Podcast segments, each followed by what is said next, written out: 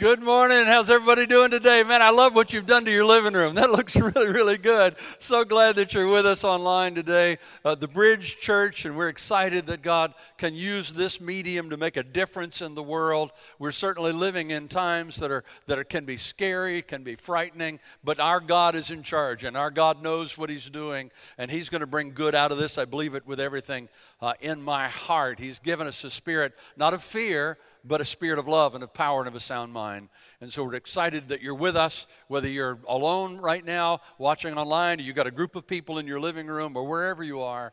We're so glad that you're here. Let's lean into the Word of God for a few minutes and let's learn what He wants to say to us today. Let's, let's just be, be honest right up front. There was a day. And in fact, for generations in America, it was clear that the bottom line source of truth for the vast majority of Americans was the Bible. It was the Word of God. In fact, when it comes to our early American fathers, uh, you can debate about their theology, but there's no debate about the fact that they believed in the Bible. They, they, uh, uh, they quoted it constantly. Most of our state constitutions in the early days of the forming of our nation include comments about the Bible, about God, about Jesus Christ, our Savior. And so, and, and so they quoted the Bible, and they expected their readers to agree with them because they knew that was the thing. Nowadays, um, Americans aren't just debating about whether this book is the source of truth, uh, they're debating about whether it should even be read in public. That's the reality of the times that we're living in.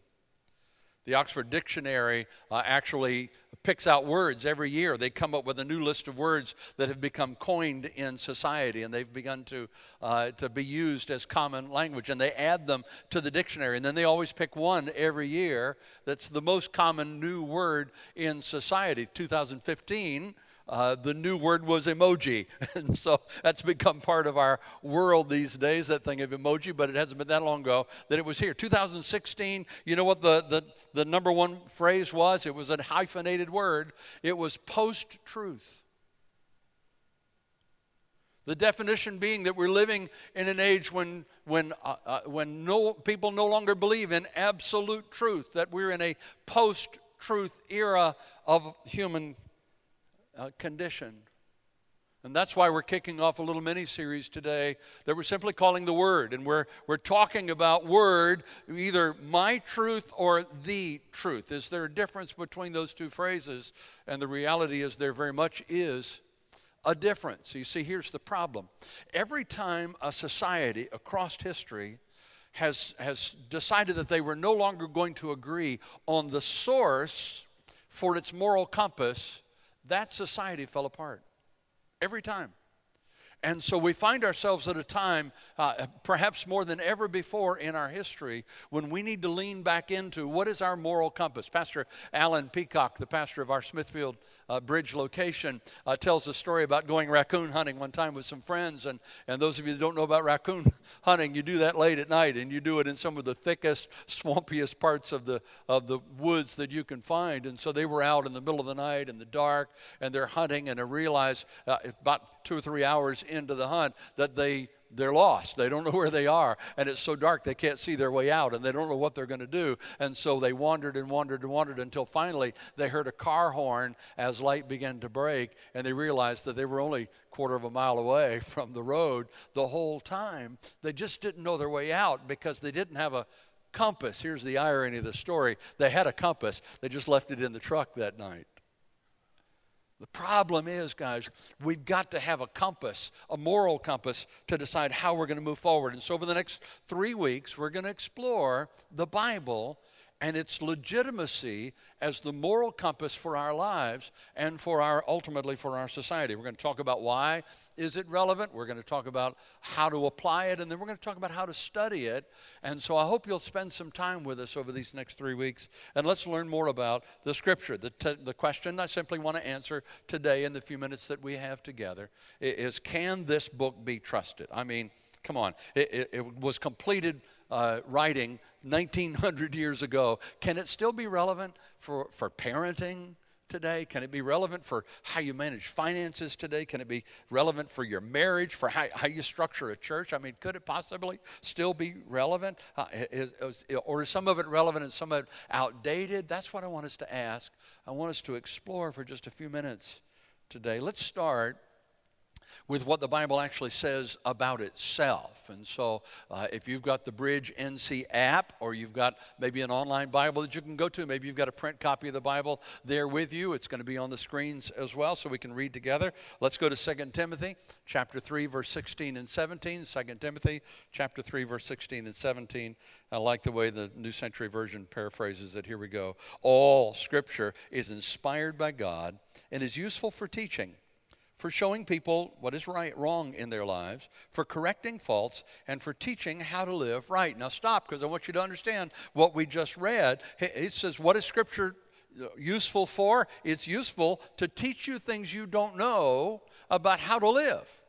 There's information we simply don't have until somebody teaches it to us. And the Bible says this is your source for that information. But it's not just that. When you get off the path, so life is a journey that we're going down, we've got a destination in mind. And, so if you get off the path, the scriptures will not only teach you what the path is, but if you get off the path, they'll say, well, well wait a minute. That, that's not going to take you to where you're trying to go. It, it, it will show you that you've gone the wrong way. Then it says correcting faults. So, so not only will it show you that you're in the wrong path, it'll show you how to get back on the right path to get where it is you're trying to go, and then ultimately how to live right, how to stay on this path so that in fact that path takes you to the destination of an eternal life with Christ Jesus in heaven. Pick it up from there. Using the scriptures, the person who serves God will be capable having all that is needed. And what does the word all uh, mean when it says all in scripture? It means all. It means all of it, having all that is needed to do every good work. Can that claim be true?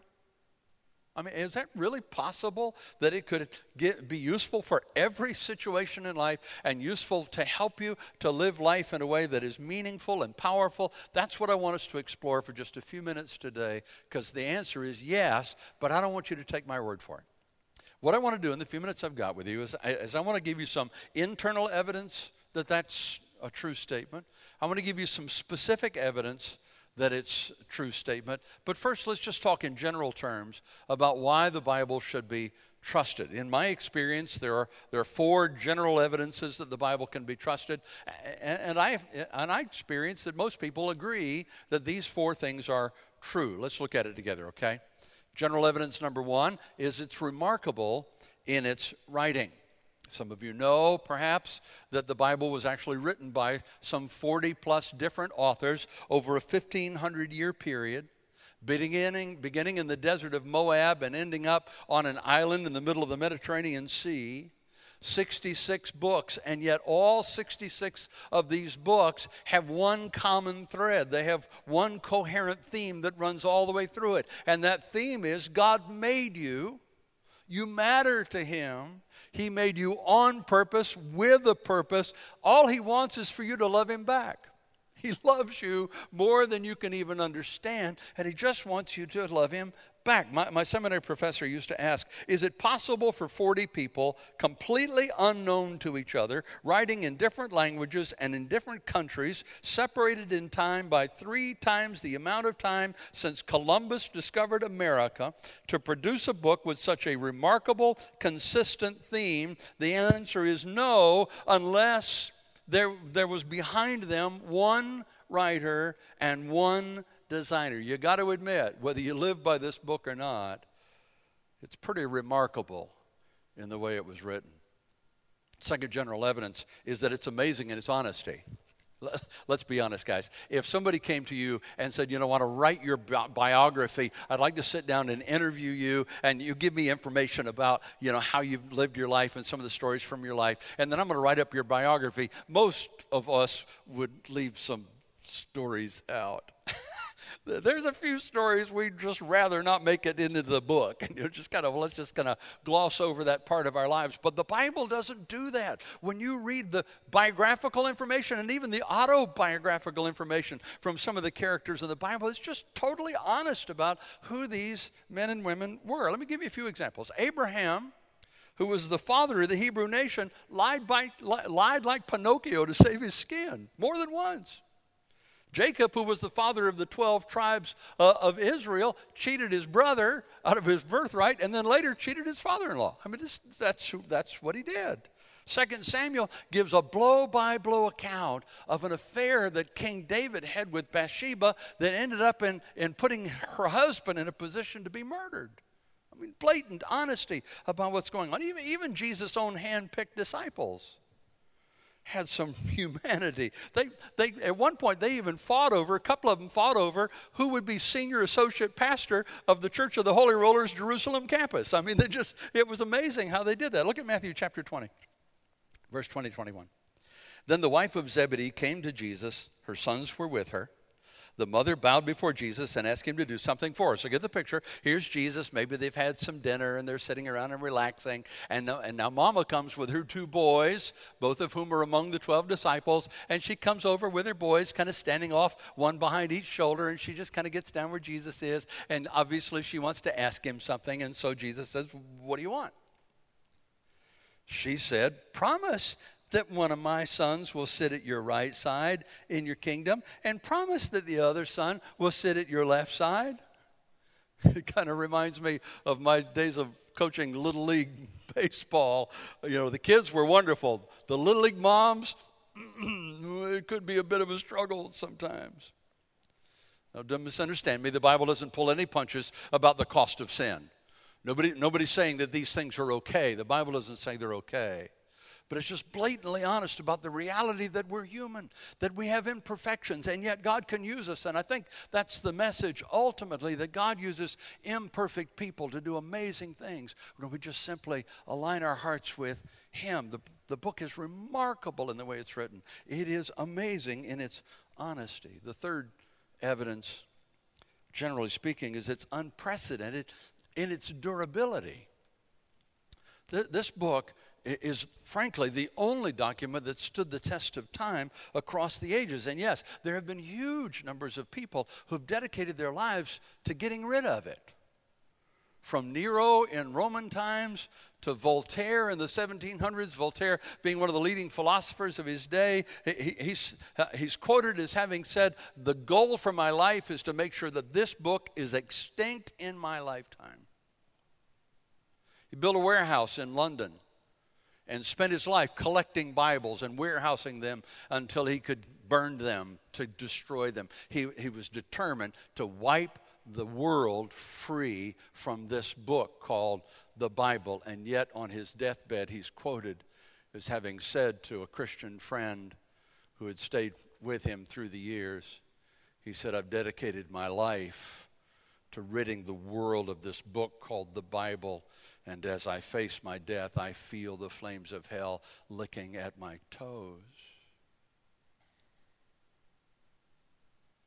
No matter how many efforts have been made to get rid of this book, the reality is that from the day they started the bestseller list to this day, it's always on the bestseller list. Think about that for a minute. What other book ever written uh, could make that list. In fact, let, let me ask you how many of you uh, have at least one Bible in your home? Come on. Yes, you're going to raise your hand. Look around somebody. How many have at least one Bible in your home? Just everybody has a Bible somewhere. Maybe it's grandma's, but you, you got a Bible in your home. There's not another writing in history that could boast of that.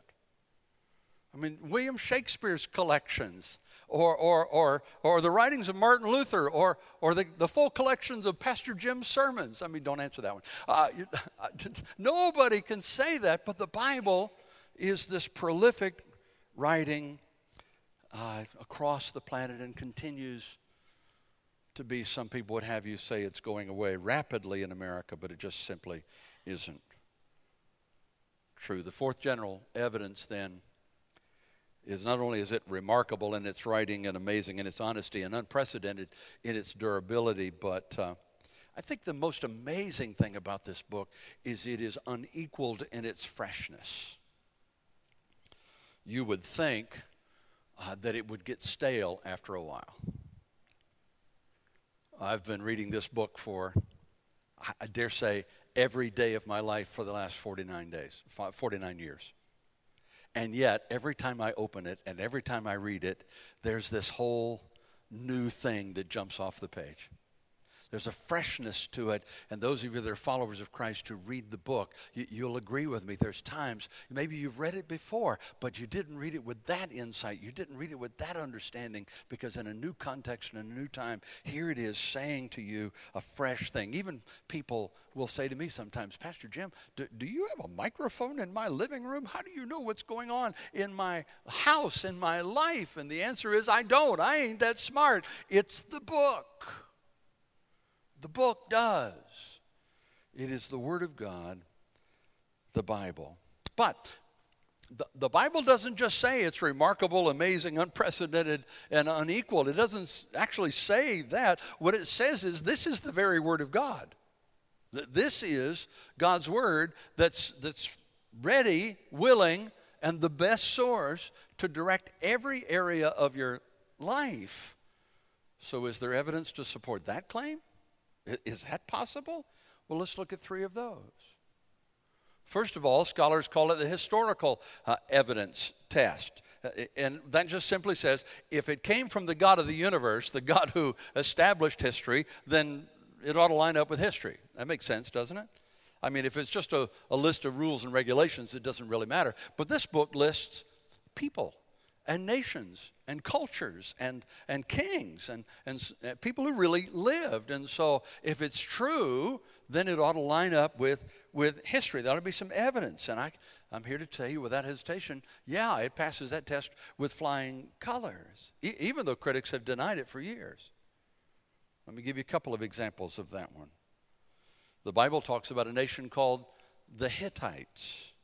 Critics have said for centuries that the Hittite uh, culture never existed. 1906, archaeologists finally uncovered the ancient Hittite city, and it silenced those critics. The Bible talks about a king called Belshazzar of Babylon. Historians again said Belshazzar never existed. Uh, that, that, there was a king now uh, called Nabonidus, but there was no Belshazzar. The Bible just made that up until 1956 when archaeologists found three Babylonian stone tablets. And on those tablets was listed the son of Nabonidus. His name was Belshazzar. Oh, we can get more current than that. I don't know if you know this or not, but until 1961, there was no historical evidence that Pontius Pilate ever actually existed. It wasn't until 61 that Italian archaeologist Antonio Frova discovered some tablets that identified the first century governor of Jerusalem. His name, you guessed it, was Pontius Pilate. I could go on, but I think you get the point. The Bible passes the historical test with flying colors. Then there's the social evidence test. Let me see if I can explain this one. Uh, there's some pretty wild events listed in Scripture, some, some pretty amazing people events. For example, there's one story uh, when a guy named Lazarus died, and four days later, when his body had already started decomposing, Jesus spoke and Lazarus came back to life. That's pretty amazing stuff.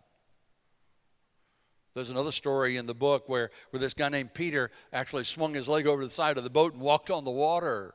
Uh, after Jesus had just fed 5,000 hungry men, plus women and children, maybe 10, 15,000 people from one little boy's lunch. I mean, it's pretty amazing kind of stories.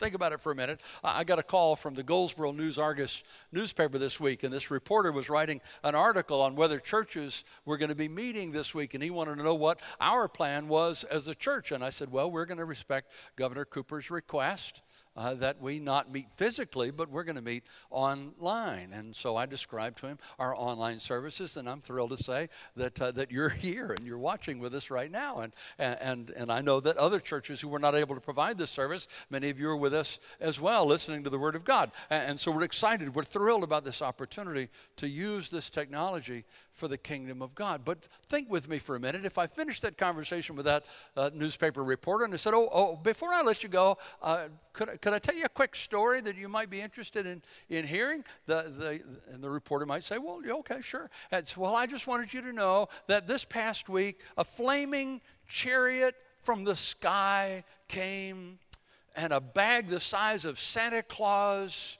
a bag full of food came and fed everybody ribeye steaks and baked potatoes, the entirety of our county, what would the reporter say?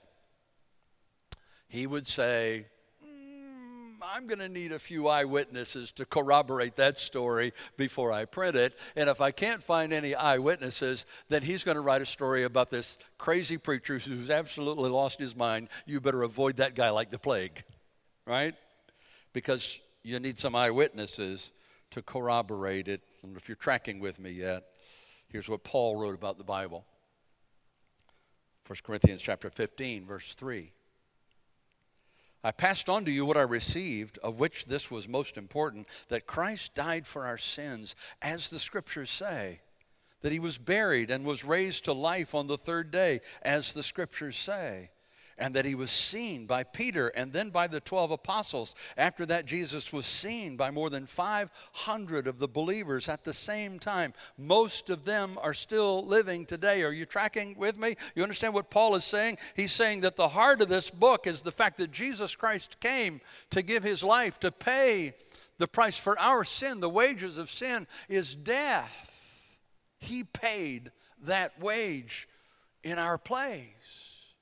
The gift of God is eternal life. He made eternal life available to us.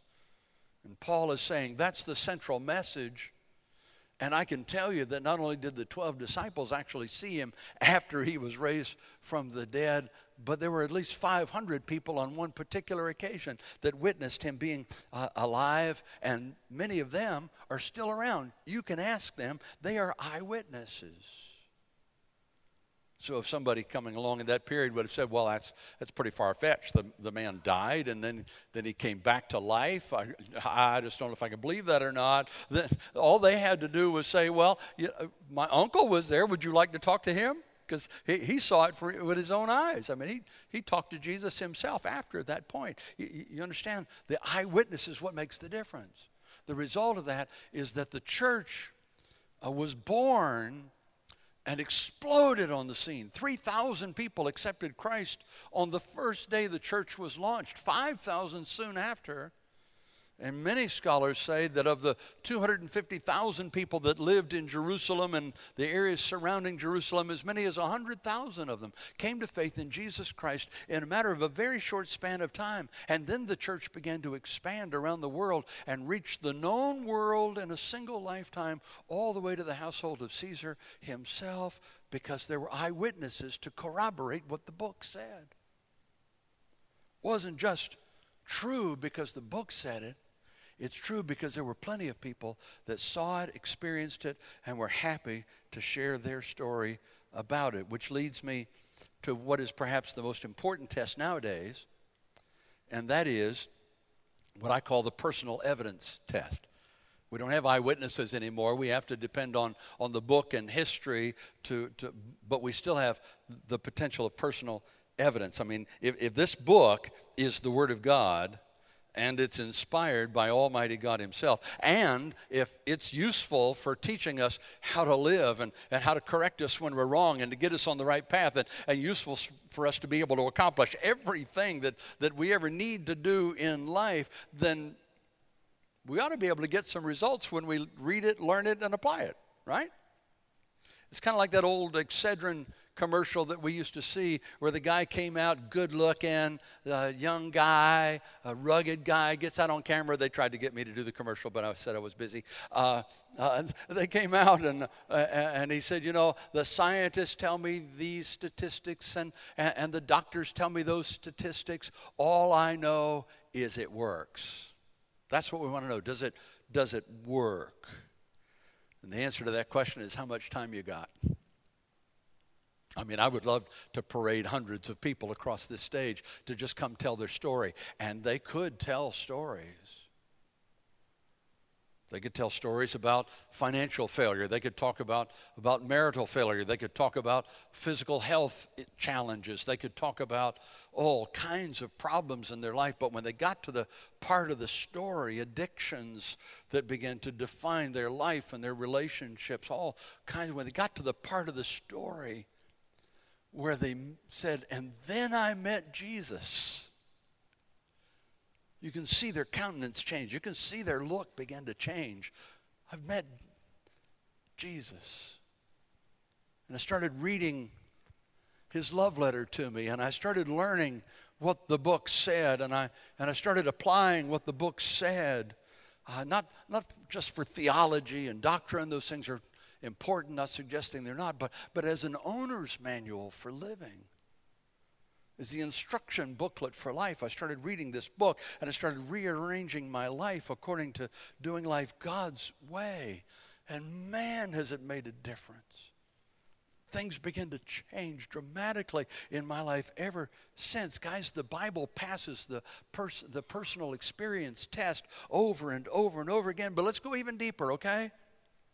Let's go even deeper. Aside from the general evidence that most people would agree with, and aside from the specific evidence that we've just talked about that many people would be glad to attest to, uh, th- there are some, there's some internal evidences that I think are worth looking at. Let me mention three. One of the reasons we believe in the Bible is because the Bible says so. It, it tells you who it is and what it is. More than 3,000 times, the Bible says God spoke. Thus saith the Lord, it says. So, so here's the bottom line, guys. This is either the Word of God or it's a lie. It, it, it can't be both, it's one or the other. And so we have to trust what it says or not. That's the decision point. The second internal evidence, though, is, is, is I believe it because of the men who wrote it. Uh, sure, God gave it, He inspired it, but He used some pretty remarkable men to actually pen the words. Moses, who wrote the first five books of the Old Testament, was the second in command of the most powerful nation on the earth. And he wasn't even an Egyptian, he was a Hebrew, and yet he gave it all up to lead a bunch of people into the desert to get to a promised land that God has promised. I don't know, it's kind of hard to call a guy who would give so much up a liar. Peter, who wrote three of the books of the New Testament and, and, much of the Gospels and the book of Acts is about his life. This was a simple fisherman who, who gave up everything to follow Jesus. And at the end of his life, when came to a place to be martyred for his faith, they were going to crucify him as Jesus would. And he said, No, no, no, I'm not worthy to die the way my Lord did and they turned him upside down to nail him to the cross. It's really hard to dismiss a guy like that willing to sacrifice at that level. The Apostle Paul, who wrote half of the New Testament, was highly educated, a leader in society, a wealthy man in his day, gave it all up to be shipwrecked, to be beaten, to be jailed, to ultimately be beheaded. I mean, how do you just say, eh, that guy made it up? People like that who, who made the ultimate sacrifices in order to get this message to us. I don't know about you, but it's difficult for me to say that they're anything but exactly who they said they were, and that this book is anything but exactly what it says it is. Human beings, imperfect like you and I, who committed everything to get this message to us. But even if you could discount all of that, the bottom line is the Bible is what it says it is because it could only have come from God. There are so many things in this book that were prophetic, that were written hundreds of years in advance that there's no way it's possible that those things could have come from any other source than the one who sees the end from the beginning. The one who has been since the foundations of the world and beyond, who has no beginning or end. That's God Himself. I mean, and details. Not just general predictions, but details. The book says 600 years before Jesus was born, where he would be born, the family he would be born to, even, even where he would live and where he would die. All hundreds of years before it actually happened, but not just where he would die, how he would die. The psalmist wrote in Psalm 22, 16, 17, 18 This gang of evil men circles me like a pack of dogs. They've pierced my hands and feet. I can count every bone in my body. Yet these men of evil gloat and stare. They divide my clothes among themselves by a toss of the dice. Fast forward 600 plus years to the account of Jesus' death. Word for word. It's exactly how it transpired. I mean, are you really ready to dismiss all of that evidence? And say, yeah, it's probably a good book. It might be worth a read once in a while but it's not going to be the moral compass of my life. Oh, no, no. I, I, I, I, I prefer to make it up myself. I prefer to figure this out on my own. Are you really ready to dismiss a document that has stood the test of time with so much evidence, and we could go on for hours giving you more and more evidence? The bottom line is are you ready to give it up? And perhaps even more importantly, if you are, what's your plan B? I mean, we've already established that, that we need a, a source for our moral compass in life. So, so, what's your plan? If it's not this book, my experience is most of the people who challenge this book are not challenging it because they don't believe in it, they don't think it's true. It has more to do with if I got serious about this thing, I'd probably have to take a hard look at my life.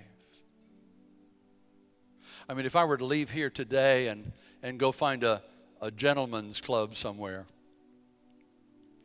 and walk in and go to the microphone and say, okay, guys, uh, I brought my Bible with me, and, and so uh, there's a few things I'd really like to talk to you guys about. If you don't mind, can we turn the music down? And I'd just love to talk to you for a couple of minutes here about, about morality, about decency, about self respect. Uh, anybody interested to hear what the Bible has to say on those kinds of subjects? How, how many of you think that they would say, Awesome, man, I've been waiting for somebody to come tell me those things because I've been needing to know?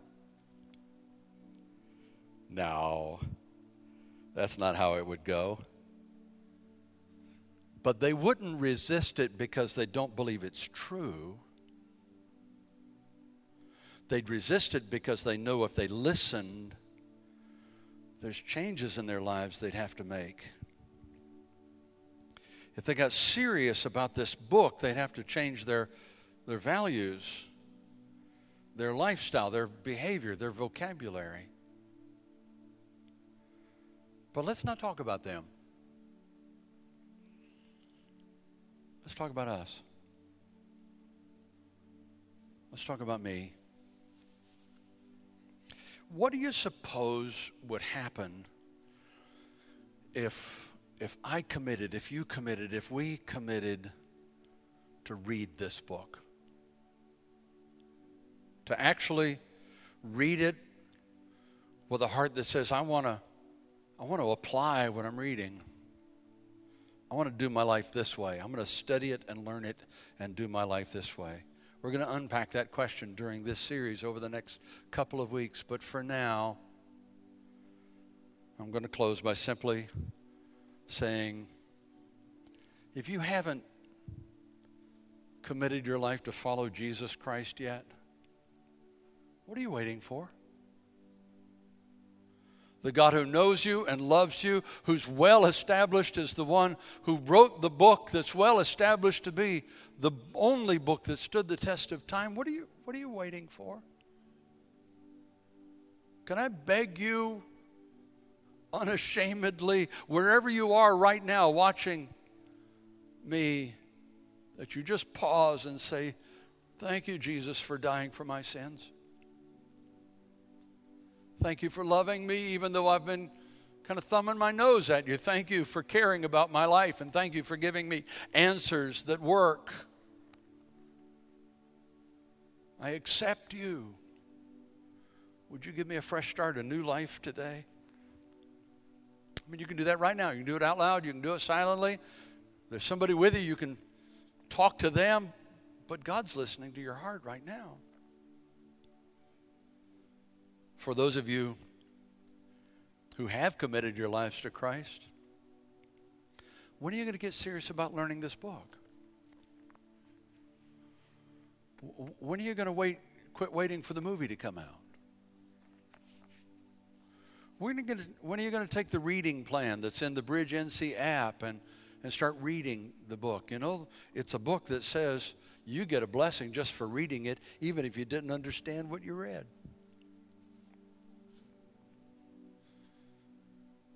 When are you going to get serious about this thing? I pray that you will, because the Word of God is useful for every good thing in your life. We need a moral compass. This one is true. Would you pray with me? Father, thank you. Thank you for caring enough about us to inspire 40 plus authors over a 1500 year period to write a book. 66 books that link fluidly around the simple truth that you made us on purpose, with a purpose. You love us. You just want us to love you back. And I pray that each one of us in the quietness of this moment would just simply reflect on how much you love us and respond. In Jesus' name, amen. If you prayed that prayer with me now, and maybe it was the first time you've prayed a prayer like that, would you, would you do me the honor of sending me a text? Just, just text New Life to 55498. New Life 55498. Just text me. Let me know so we can be praying for you in the days ahead. If you're in our local area, we'd love to have the chance to minister to you. If you're not, we'll try to find a church in your area that can reach out to you so you can build relationships with other people who are on the same journey that you've begun today. But get started today, right here, right now, by telling somebody the prayer that you just prayed. Would you do that? I want to pray one more time before we uh, close out this service. I want to pray for our nation. I want to pray for those people that are that are in harm's way right now, even during this pandemic, not just in America but across the world. I want to pray against the fear that seems to be rising up in our nation, that we would be not a people of, of fear, but a people of sound mind. Would you join me in that prayer?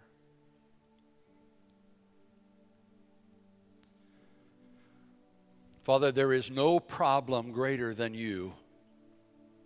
We're trusting you here and now to work through every circumstance of not just the coronavirus but the flu that's going around and other debilitating diseases that are touching so many lives. We live in a world that's cursed by sin. We recognize that, but Satan, we bind you in Jesus' name from wreaking havoc in our world. God, you told us clearly through your apostle that you didn't give us a spirit of fear, you give us a spirit of love and of power and of a sound mind. So help us to be wise in our decisions, to not be foolish in the way we do things, but help us, Lord, not to live in fear during this season, but to unite our hearts to accomplish everything that you have in mind, even as you use this circumstance to bring men and women to you. Use us to bring the good news online and in person, wherever we go in Jesus' name. And everybody said together, Amen. Amen. God bless you guys. Thanks so much for being with us at the bridge. Do press in and pray. Do be safe. Do be careful with all the things that are going on in our world these days. And I believe with everything in me, God's going to do some stuff. We'll look back on it one day and say, wow, look what God did. I trusted you do that. I'd love to see you again next Sunday. God bless you. Bye bye.